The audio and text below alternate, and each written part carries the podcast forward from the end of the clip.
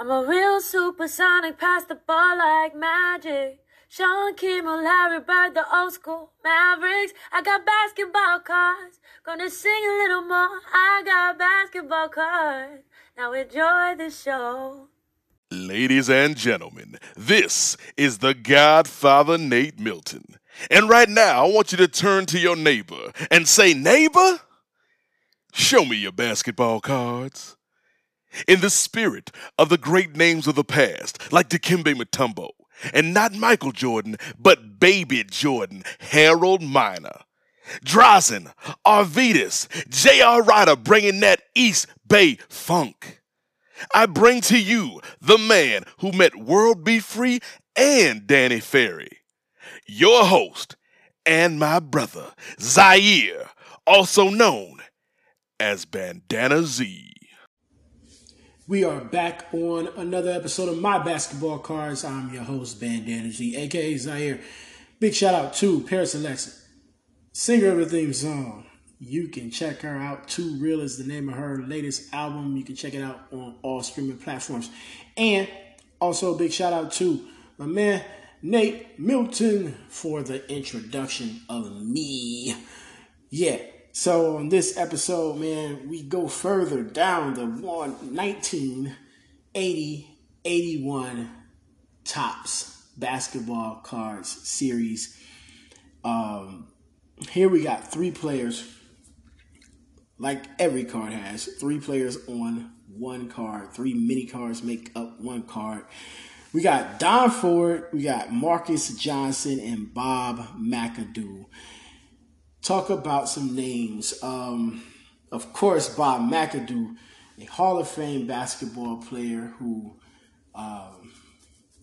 basketball enthusiasts definitely know and definitely adore. He's one of those guys like Grant Hill is like a recent guy like this where you wonder what would have happened had injuries not gotten the best of him. Bob McAdoo definitely went on to accomplish some great feats despite his injuries. But, you know, at the beginning of his career, he was looking like the best basketball player walking the earth. And then some things kind of went south injury-wise, and he couldn't quite be the player that he once was, but he did go along and have a lengthy career and actually participate in a couple NBA championships. Marques Johnson, Don Ford, once again, other players that are mentioned. Marques Johnson definitely was an all-star in his time. So we're going to talk about these players. Once again, for those of you who are just tuning in for the first time, focusing on the pre-NBA boom during this series, or season, I should say. I've been saying series a lot, but it is a series for that card collection released by Topps from 1980 to 1981. So let's dig into it. First off, we're going to start off with Don Ford. Now, Don Ford, he was not a star at all, okay? He is a player that you definitely probably have never heard of. He had a career that lasted from 1975 to 1982, playing with the Los Angeles Lakers as a rookie. That was his best statistical season, where he averaged 9.6 points per game, grabbed 4.4 rebounds per game, shot 43% from the field. His shooting numbers would definitely improve throughout his career, but his scoring averages never did. He was a small forward / power forward at 6'9", drafted in the 6th round of the 1975 draft by the Los Angeles Lakers. 1975 draft, man, let me tell you, like, these days the NBA draft is only 2 rounds. It's been like that probably since since 1990, maybe. And these days, you know, it's hard to imagine 6 rounds in the NBA draft. But once upon a time, that was a real thing. And the cool thing is about during that time period, you could actually find good players in later rounds that would, like, help you win and actually put up good numbers. These days, you know, it seems like if you're a late second rounder, maybe you're a star. I mean, maybe you got some, you know, potential, but chances are you probably aren't going to be a star. But it doesn't mean you won't. It's just less likely. But yeah, so in the sixth round, we can look and check out and see if anybody. Oh my goodness. The sixth round, my goodness. Sorry.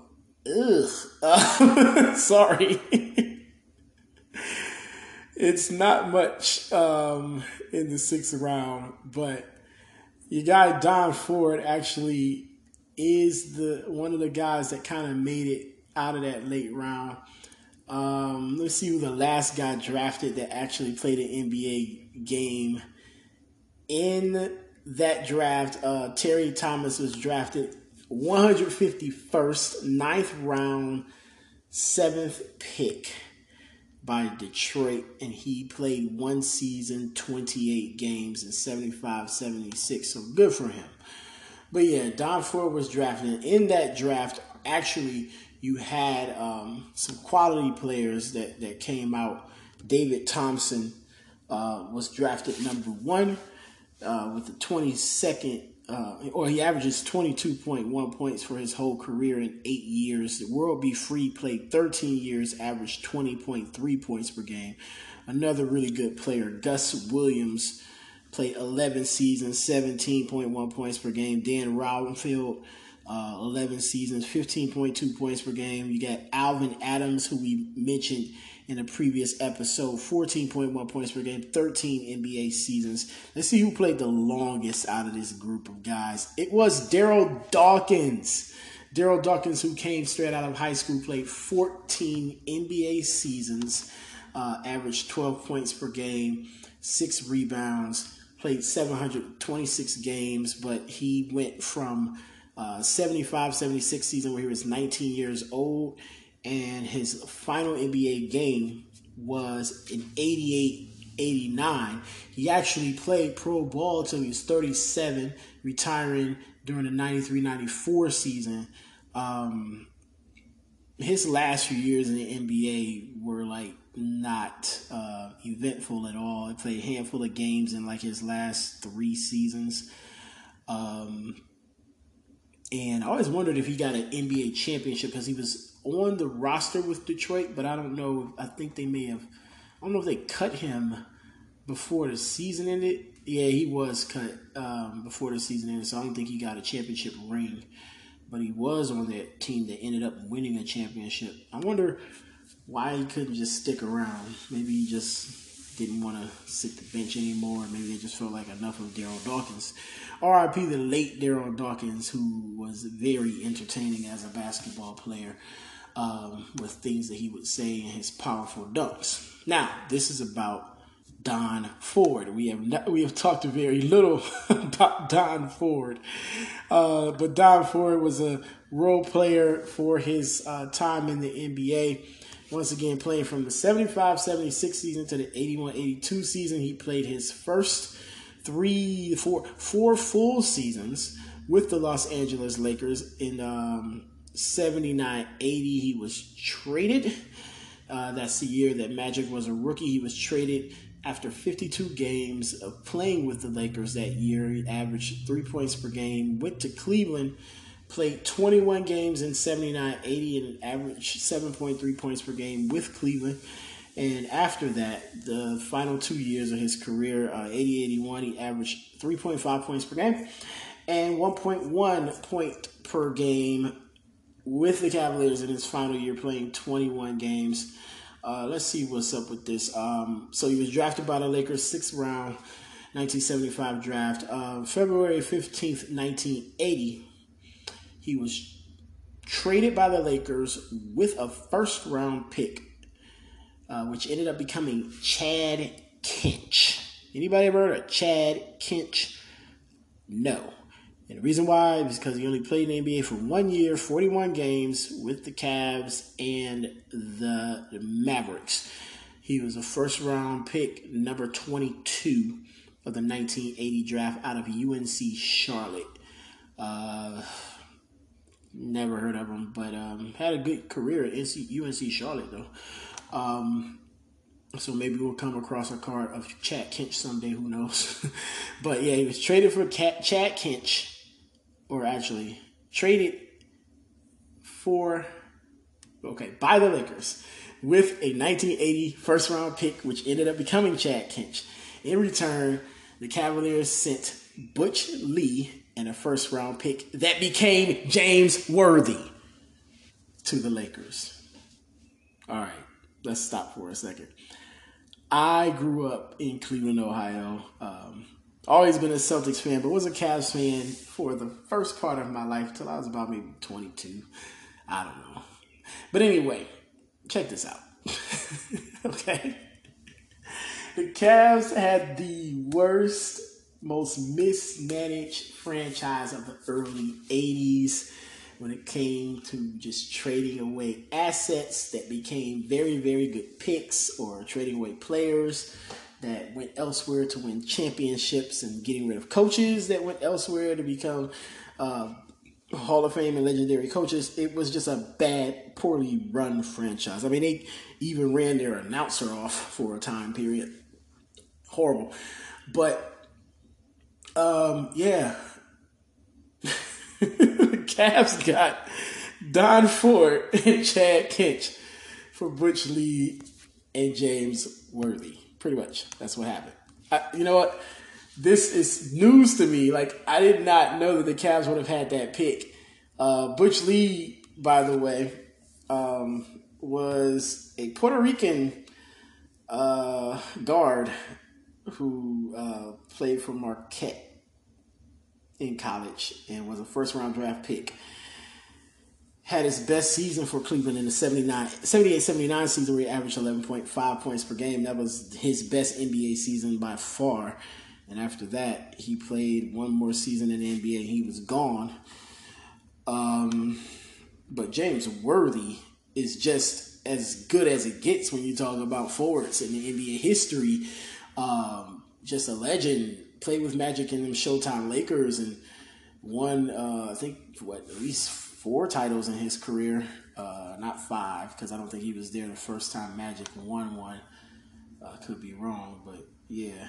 He's a 3-time NBA champion, 7-time All-Star, scored tons of points, 16,320 points. Like I said, a Hall of Famer. Really, really good. He was a star of North Carolina when Michael Jordan arrived. How about that? Yeah. Yeah. So, that's Don Ford. Not much to say. Let's look real quick if we can see something about his career. Don Ford in the 80-81 season with the Cavaliers. I mean, it's so bad that my computer don't even want to stay on his page. I ain't trying to dish you, Don Ford. You know, it's just amazing that I'm just disappointed that the Cavs gave up a chance to draft James Worthy.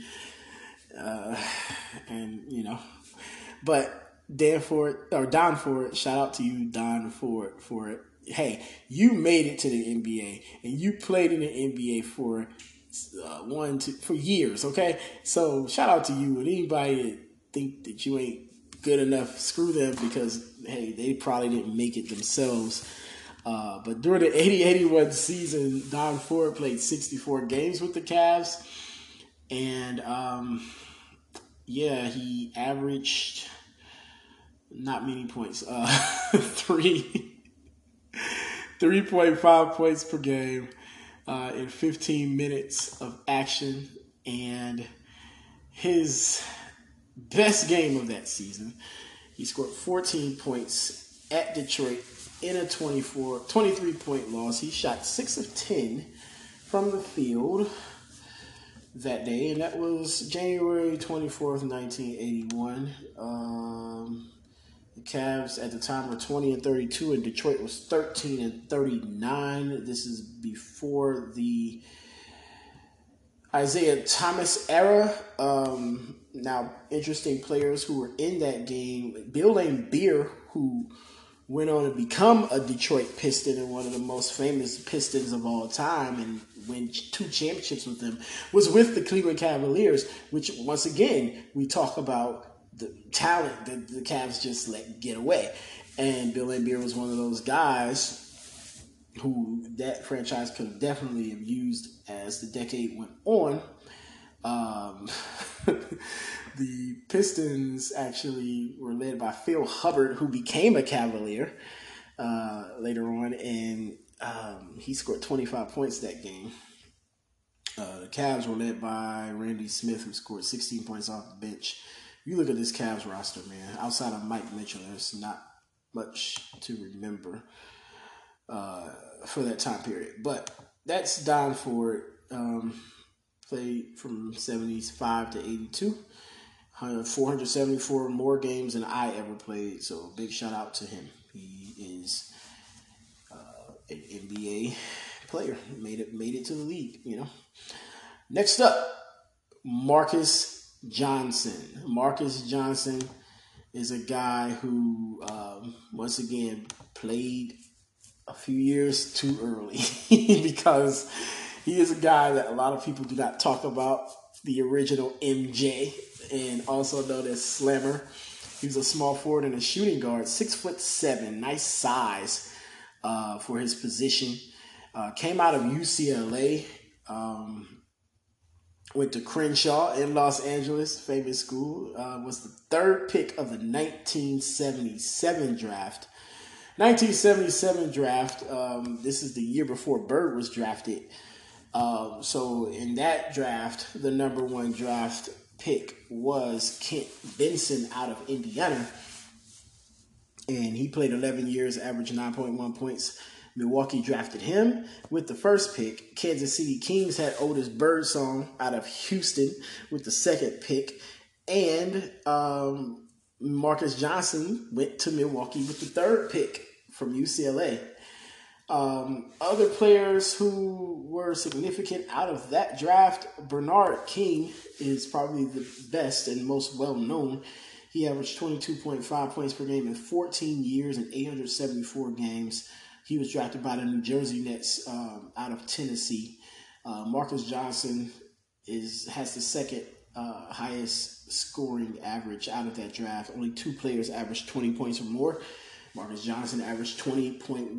Another player who is significant out of that draft, there are a few more. Walt Davis, who played with Phoenix and Denver out of North Carolina, averaged 18.9 points per game, played 15 years. Another player out of that draft, Otis Birdsong, we mentioned before. Norm Nixon, who was drafted 5. He started with the Lakers and averaged 15.7. Jack Sikma, who finally, he eventually made it to the Hall of Fame. He averaged 15.7 points per game and 8.3, I think, 9.8 rebounds. Sorry about that. He played 14 years. James Edwards had the longest career out of this draft class. He won titles with the Pistons and the Bulls. I think he won 3 NBA championships, if not 2. And he was drafted by the Lakers. What else? Cedric Maxwell, who became the NBA Finals MVP, was selected with the 12th pick of the draft for Boston. And he played 11 years. There were some talented guys from this draft who helped teams win. Robert Reed was another guy who helped Houston get to the NBA Finals, and he was in this draft. So, yeah, some talented guys that definitely contributed to winning. But back to Marques Johnson. Marques Johnson played 691 games in his NBA career. He missed 2 years in the late 80s, from 87 to 88 to 88 to 89. Those 2 seasons he missed with a neck injury, and he came back in 89-90 with the Warriors and only played in 10 games and was a shell of his former self. He was almost 33 years old, averaged 4 points per game in those 10 games, and shot 37% from the field. This is a guy who shot 51% from the field overall in his career, averaged 20 points per game, so he wasn't the same guy after that neck injury. So rookie season, 19.5 points per game, NBA All-Rookie team that year, and played with the Milwaukee Bucks, as we said before, and the Bucks made the playoffs his rookie season. And there in the playoffs, my guy averaged 14 points per game in the first round. Oh, no, stop. I'm lying.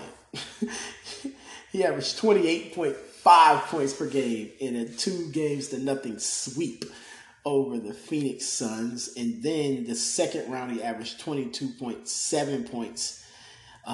He also averaged 14 rebounds his rookie season in the playoffs, 12 his rookie first round series, let's say. And then his second round series, he averaged 22.7 points and 12 rebounds per game, almost 4 assists per game, which is pretty good. And so you got a guard that can get boards like that. And they lost in a 7-game series in the Western Conference semis to Denver. And yeah, so he actually never got to a conference final until '84, when he was still playing with Milwaukee. Actually, let me stop lying. He got to the conference finals twice in his career, '83 and '84. In '83, they lost to Philly 4-1, and then Boston, they lost in '84 4-1. Marques Johnson in '80-'81, one of his 5 All-Star seasons. He was an All-Star in '78-'79, '79-'80, and '80-'81. And during the '80-'81 season, he averaged 20.3 points per game.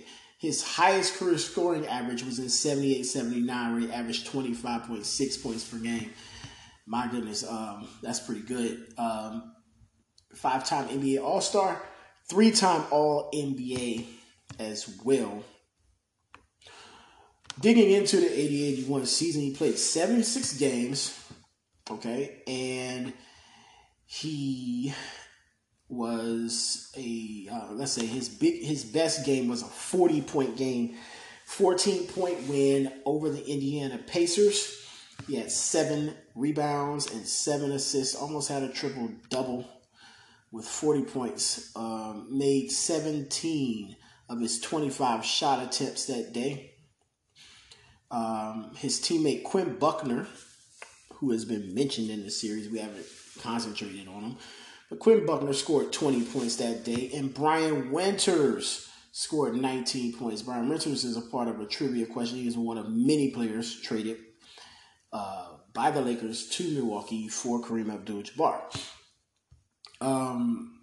So for the Pacers, you had James Edwards, who put up 23 points. Billy Knight scored 21, and Johnny Davis scored 20. Yet the Bucks win 135-121. This is November 2nd, 1980. The Bucks improved to 11-2 to start the season, while the Pacers dropped to 8-4. That game was played in Milwaukee. Let's see if we got another contest where we can see the talents of Marques Johnson. Marques Johnson that season put up he had 3 games with 30 points or more that year. Scored 20 in many games that season.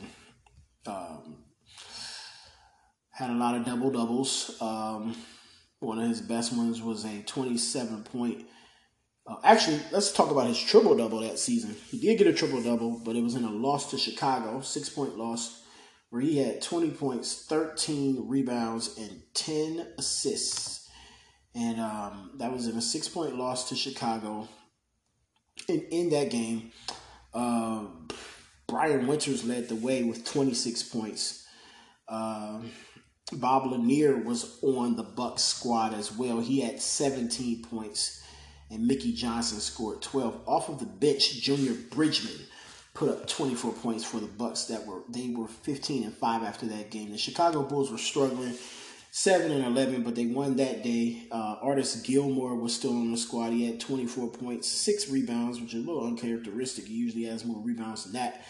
Another player that was on that squad was Reggie Theus, another high-scoring player, but he had 14 that day. And David Greenwood, who had a very good start to his NBA career, scored 15 points that game. Another player that scored 20 was Larry Kennon for the Bulls. And Bob Wilkerson had 18 points off of the bench. Just talking about Marques Johnson's career, he was on the Bucks squads of the 80s. Those teams were very, very good, very consistent, but just could not get over the hump when it came to either the Celtics or the 76ers. They won a lot. But unfortunately, they just couldn't get over the hump. I believe they won like 6 straight Central Division championships, which I don't think any team has ever done without winning a championship in the NBA. So that's, you know, an interesting fact for them. This is while the Bucks did win a title with Kareem Abdul-Jabbar. The 80s was probably their most successful, consistent run of winning until you get to, like, present-day Milwaukee. So, overall, in his years with Milwaukee from 77 to 84, Marques Johnson averaged 21 points per game, 7.5 rebounds and 3.7 assists. He shot 53% from the field. Didn't shoot many threes because that wasn't a part of his game and it was brand new to the NBA at the time. So overall, as a three-point shooter, I think he was like 15% for his career. It really wasn't his thing. But he had a strong career with the Bucks. Then he went on to the Clippers in 84-85, where he made his last All-Star game appearance was 85-86. At 29 years old, he averaged 20 points per game with the Clippers. Had a pretty good year that year. 51% from the field, 5.5 rebounds. And did pretty well. The Clippers that year weren't good, but they finished 32-50. The year before, when he first got there, they were 31-51. And then the next year in 85-86, I think that was the year where Cedric Maxwell got there, and they had a squad of young guys and veterans. Norm Nixon was there. It was a young Benoit Benjamin who they thought was going to be like their center of the future. Derek Smith was another person. But injuries and hard times, man. Jamal Wilkes was there. Beset the Clippers, and they didn't rebound, and they went 32-50. But I think they had a good start that year, 85-86. Let's see. Yeah, they started and they won their first 5 games. And then after that, they went 27-50. So it looked good at first, but everything came crumbling down as it tends to do in Clipperland.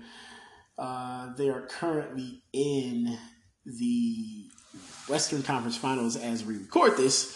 So hopefully, you know, the Clippers can set foot in the NBA Finals. I think they are the oldest franchise that hasn't ever been to the NBA Finals. But yeah, so let's see. Marques Johnson in 84-85, an all-star. Or no, actually, he wasn't an all-star that year. But he averaged 16.4 points per game in 72 games. That was the last season that Bill Walton was on the squad in L.A. Most people know Bill Walton for being a Portland Trailblazer and a Boston Celtic. And that he was a Portland Trailblazer for the first 5 years of his career, I believe. Then he went to San Diego and became a Clipper. And he played for the Clippers from 79, 80, all the way till 84, 85. Didn't play a lot because he was injured a ton. And he wasn't the same Bill Walton that won a championship in Portland. He just really, those foot injuries just got the best of him.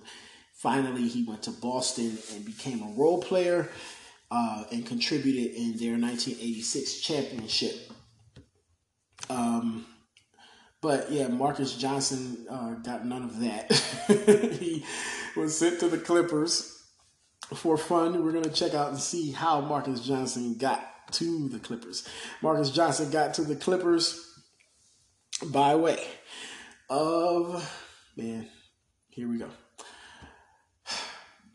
Traded by the Milwaukee Bucks with Junior Bridgman and Harvey Catchings in cash to the Clippers for Terry Cummings, Craig Hodges, and Ricky Pierce. That is a good trade for both sides at that time.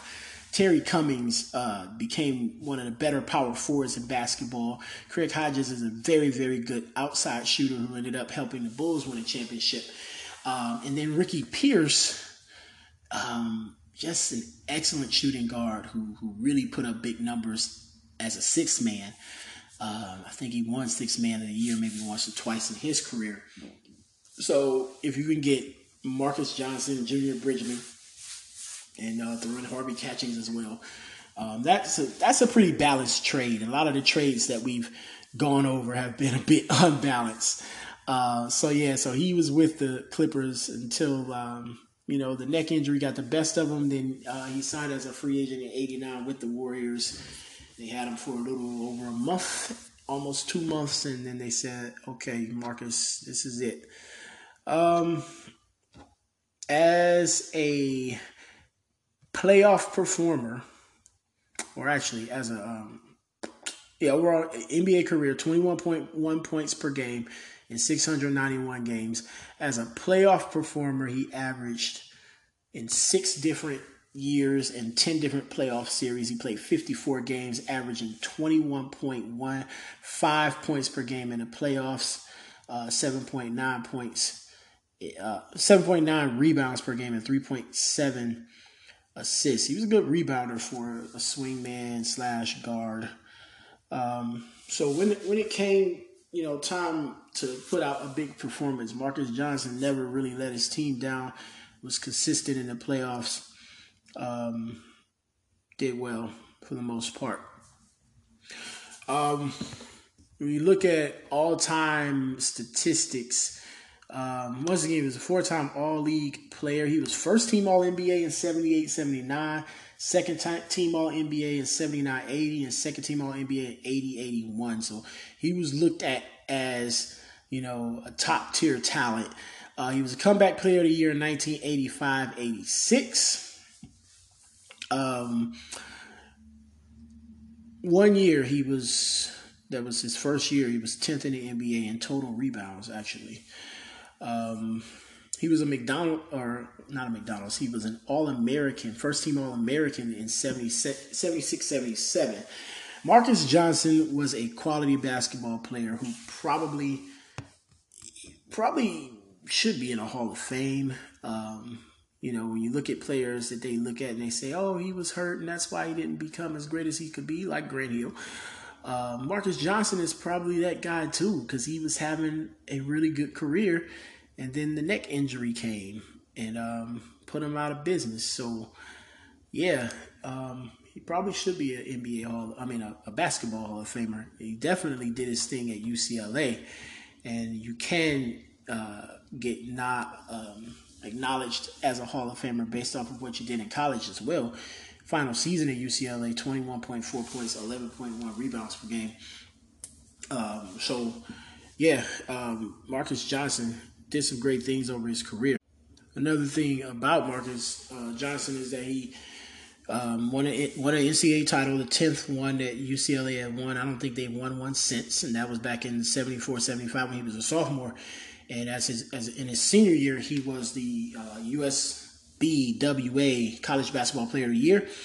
and also won the first ever John R. Wooden Award. So he was seen as the top basketball player in the country at that time.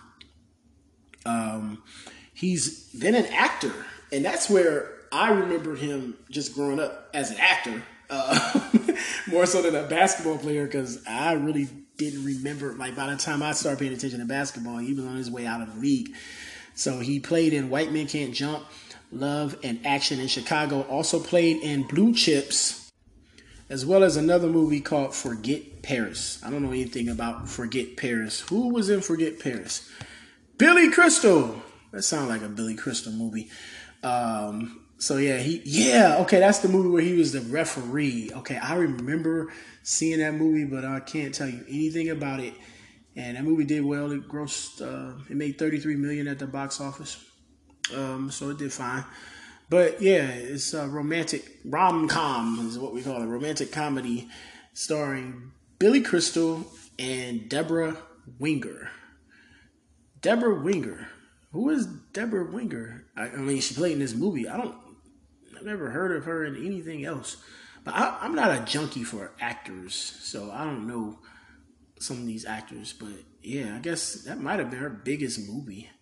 Because I look at the rest of these movies and, you know, I guess she did her thing. They say she's in a movie called, and she's actually from my hometown, Cleveland Heights. My mom lives in Cleveland Heights. That's crazy.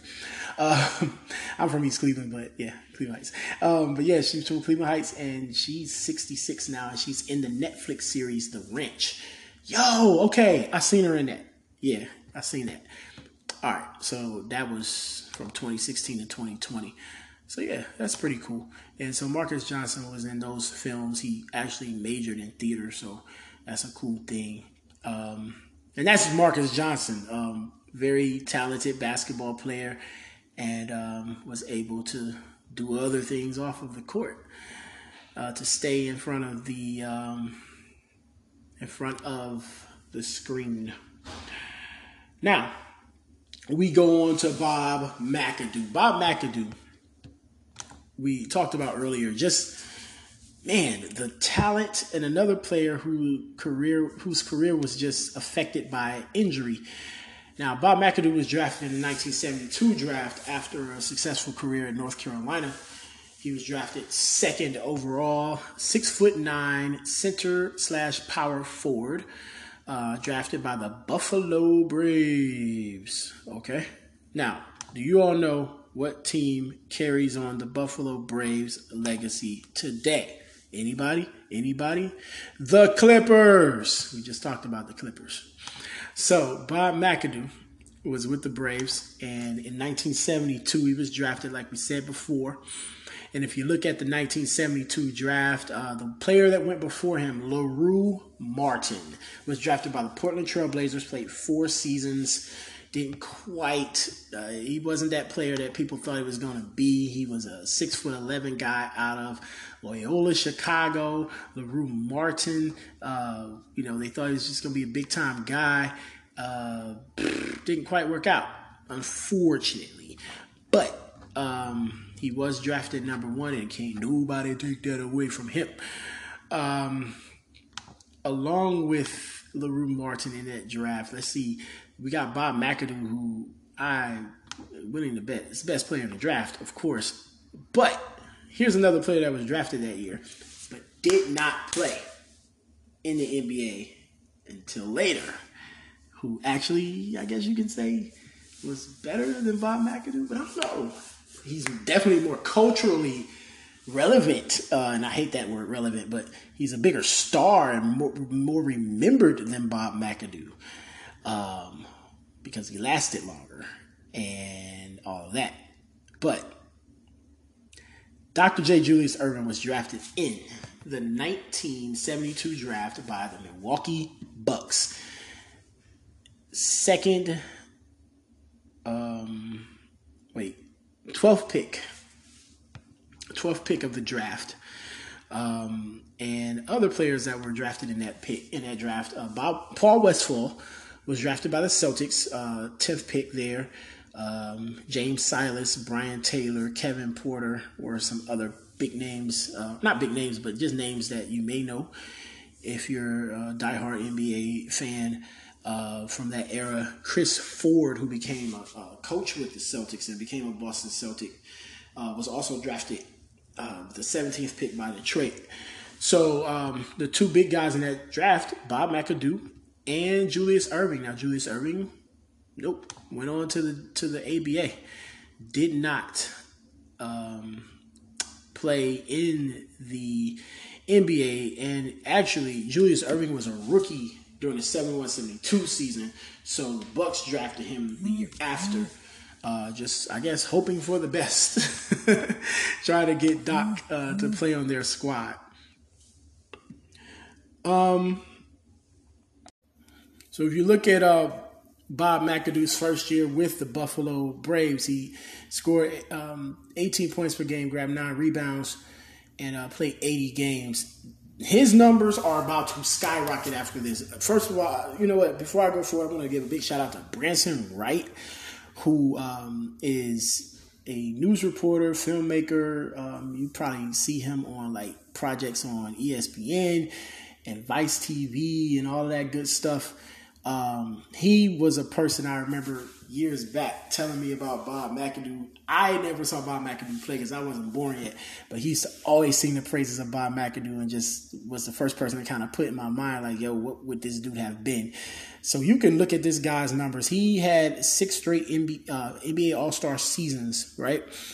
But this guy tore through the NBA. 73-74, Bob McAdoo averaged 30.6 points per game, won the scoring title, also won the rebounding title at 15.1 boards per game, blocked 3.3 shots per game, and shot a league best 54% from the field. This is one of the best individual seasons in NBA history, and nobody talks about it.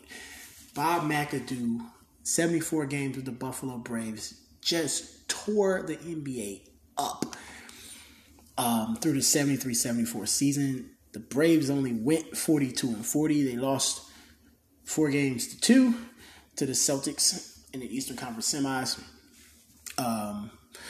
But better things were to come because they would improve to 49-33, and the next year they lost again in the semifinals to the Washington Bullets 4 games to 3. But in this season, Bob McAdoo won another scoring title. He upped it like 34.5 points per game, 14.1 rebounds, shot percentage down 51%, to 51%, but still very good. 2.1 blocks per game once more. Man, sheesh. Let's see real quick just for interest. During the 74-75 season where he was the NBA MVP, I'm trying to see what his best game was. Scoring-wise, he scored 51 points against Houston in a 7-point loss, grabbed 20 rebounds that day. He had a bunch of games with 40 points, scored 49 in a loss to Cleveland, had 11 rebounds that game. In a win over Seattle, he had 49 points, 19 rebounds. Whew, man. He had a 48-20 game against Philly in a win there. 47-15, 47-16, 46-14, 44-18, 43-19, 42-23. These are just some of the games. I'm not even like stopping to review who it was against now because it was too many games where he just performed like Wilt Chamberlain like numbers. You know what I'm saying? Man, the dude was really, really good. And so yeah, he was the MVP of the 74-75 season, and Rookie of the Year in 72-73, if I didn't mention that. But yeah, a 3-time NBA scoring champ. His third NBA scoring title came in the 75-76 season where he was averaging 31.1 points per game. That year, his rebound totals dipped down to 12.4 boards per game. That's still really good. Blocked 2 shots a game. Man, Bob McAdoo was something special. Now, after that, he never averaged 30 points a game again, but he between 76-77 season and 78-79 season, the lowest he averaged was 23.7. The most he averaged was 26.9 with the Knicks. Actually, stop that. He averaged 26.5 with the Knicks in 77-78. In 78-79, he actually was averaging 26.9 with the Knicks, but then he was sent to Boston, where he played 20 games, averaging 20 points per game. And that's a 78-79 season. Overall, he averaged 24.8 points per game. Now, what sent him from Buffalo to New York is something that I'm interested in. So he gets traded from Buffalo, which is in New York State, by the way, with Tom McMillan to the Knicks for Joe Gianelli and cash. What did Joe Gianelli ever do for the Buffalo Braves? Well, Joe Gianelli was a very, very middle-of-the-road role player who was a center. He averaged 10.9 points per game going into that trade in 19 games for the Knicks. And that was 76-77 season. And after that, he played 1 year with Buffalo. Well, the rest of the season with Buffalo, and then they shipped him out of there to Milwaukee. So he really didn't do much. I guess Buffalo needed the money because they gave up a very, very, very, very, very good Hall of Fame player for some cash. And that guy we just named. And Tom McMillan, who was a player I'm not really familiar with, he was a center, and he was sort of just like the guy that they traded Bob McAdoo for. They sent him along to New York. So I think they gave New York a bit too much for Bob McAdoo. That cash must have been a load. It must have been millions of dollars. I don't know.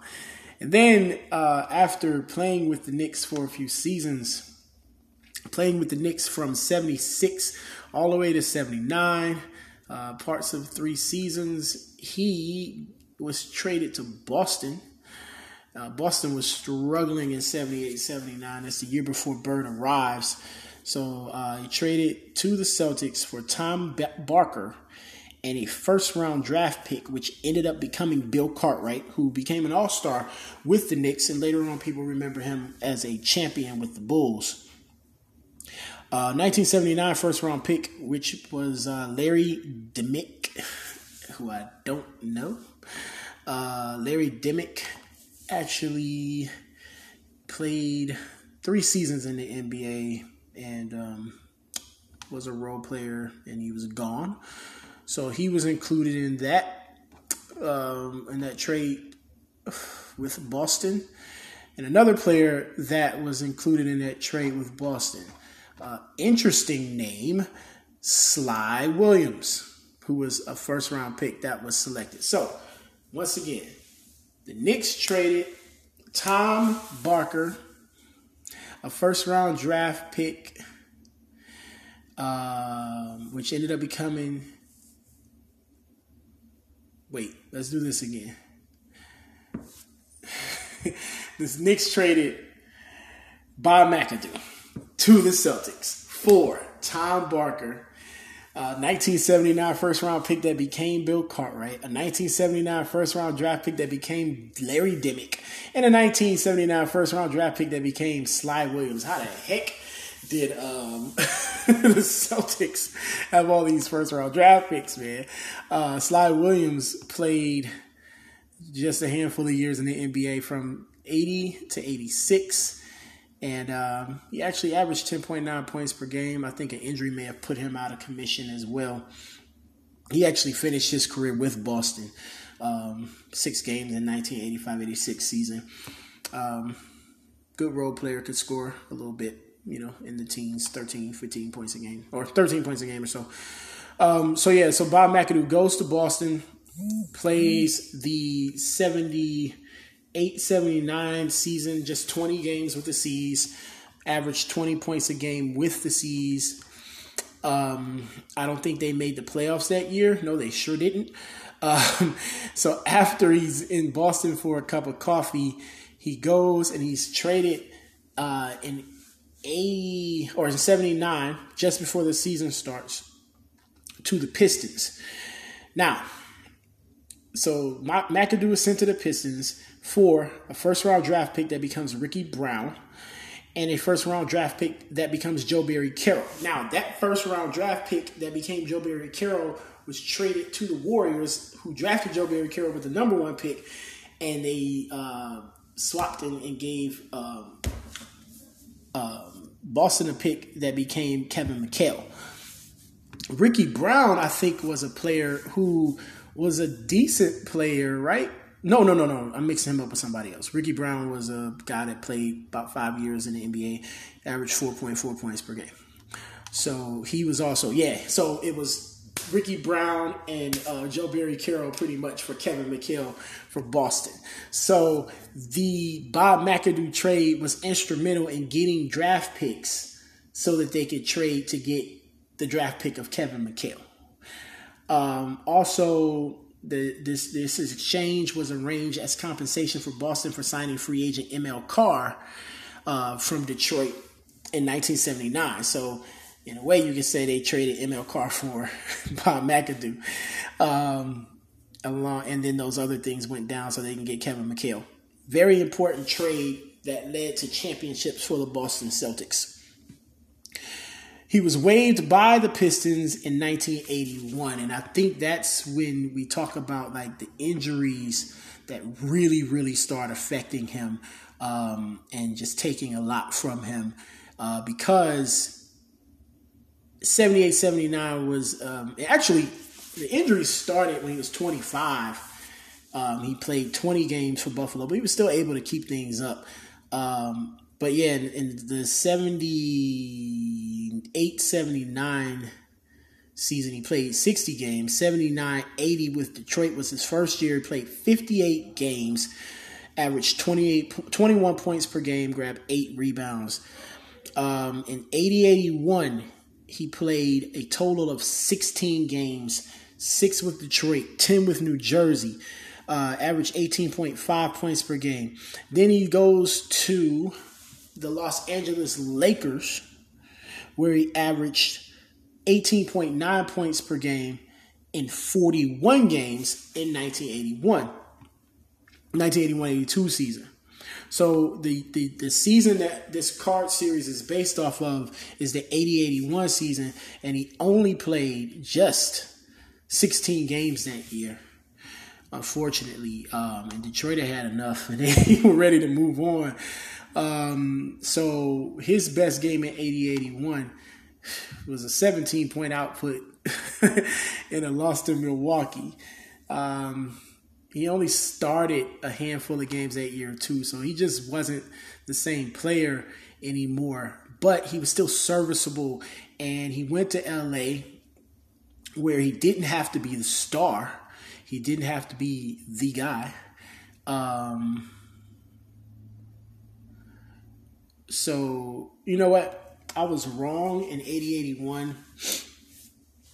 He actually averaged 10.3 points per game. I think I was reading the per 36-minute stats.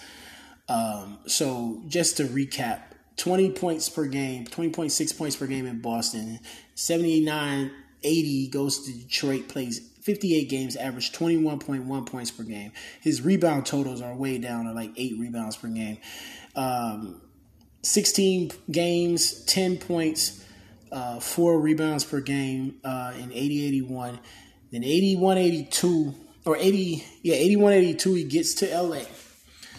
Plays half of the season in 81-82. And let's see. He actually is a member of the championship squad in 81-82, and that's the first championship he wins with the Lakers. That series, they beat the 76ers, right? And he averaged 16.3 points, and 5 rebounds per game in that series. The series before in the Western Conference Finals, when they sweep the Spurs, he averaged 20 points per game. So Bob McAdoo resurrected in 1982 with the Lakers.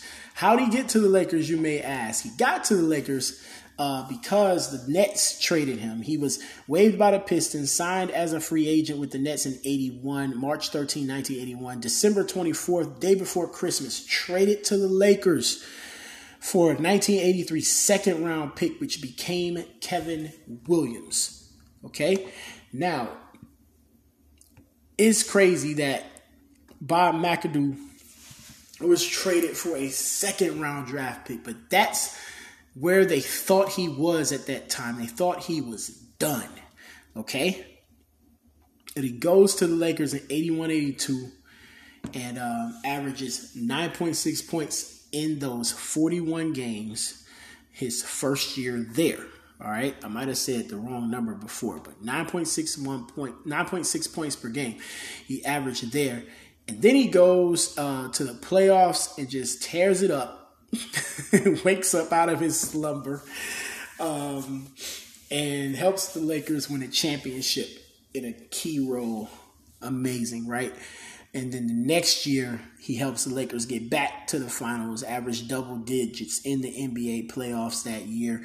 But they fall short to Philadelphia the year that Philly gets Moses Malone and gets swept, actually. It was crazy. He was on those Lakers teams all the way till 84, and he helped, or 85, excuse me, helped the Lakers get back to the finals in 84 and helped the Lakers defeat the Celtics in 85, just as a role player, but averaging 8.2 points per game in the NBA Finals. He averaged 15 points per game in 82-83. 83-84, 13 points per game. And his last 2 years, he averaged 10 points per game each as a 33- and 34-year-old man. He continued to play basketball, according to Basketball Reference, until 1992-93, where he was 41 years old and he was playing in Italy. All right, and he actually was doing pretty well. I mentioned in a previous episode, we talked about Danny Ferry playing in Italy. I think Bob McAdoo's name came up, and Bob McAdoo actually was a star there. Like, he was an official player, an established NBA guy, and he was playing his later years there doing well. So Bob McAdoo actually was selected and inducted into the Hall of Fame. Over his career, 5-time All-Star, 2-time NBA champ. 1972-73 Rookie of the Year, 3-time scoring champ, 2-time All-NBA, and 1974-75 MVP, Bob McAdoo. It is amazing and crazy to think what could have been had injuries not taken advantage of him. Just that second year, the year before the MVP season, 30.6 points per game, 15.1 rebounds, 3.1 blocks. And then the next year, 34.5 points per game. The dude had it. The dude had it, man. He did. Overall, if he played, I don't know if they were giving out a Defensive Player of the Year award. Were they? Maybe so. I don't know. Should have won it, though, with all those block shots. Career-wise, Bob McAdoo currently is 70th if you combine ABA and NBA players, 66th if you just talk just NBA players, with 18,787 points. He had 8,000 career rebounds, 8,048 career rebounds, which is 71st all time. And just had a great career, one of the best ever to do it. And I just need to watch. I want to watch some Bob McAdoo video. If there's anything with him with the Buffalo Braves, I need to just check it out because I've never seen it. So just want to check that out and see for myself, because the numbers, man, the numbers are no joke. During that 3-year stretch, he was that guy. And once again, during the dark ages of the NBA, when people weren't really paying attention like they were paying attention a decade later. So had Bob McAdoo played in, if 73, 74 was 85, 86, 87, 88, those years, we would remember Bob McAdoo in a much more grand way than just, you know, wondering what if. We've been like, yo, we know that dude was that guy, you know. All right, so was fun to talk about these three players. Don Ford, the great Don Ford, Marques Johnson, and Bob McAdoo from the 80-81 season, and just overall just talking about their careers, man. It's pretty cool. Another episode of My Basketball Cards is in the books, and another one is coming soon. Thank you for listening.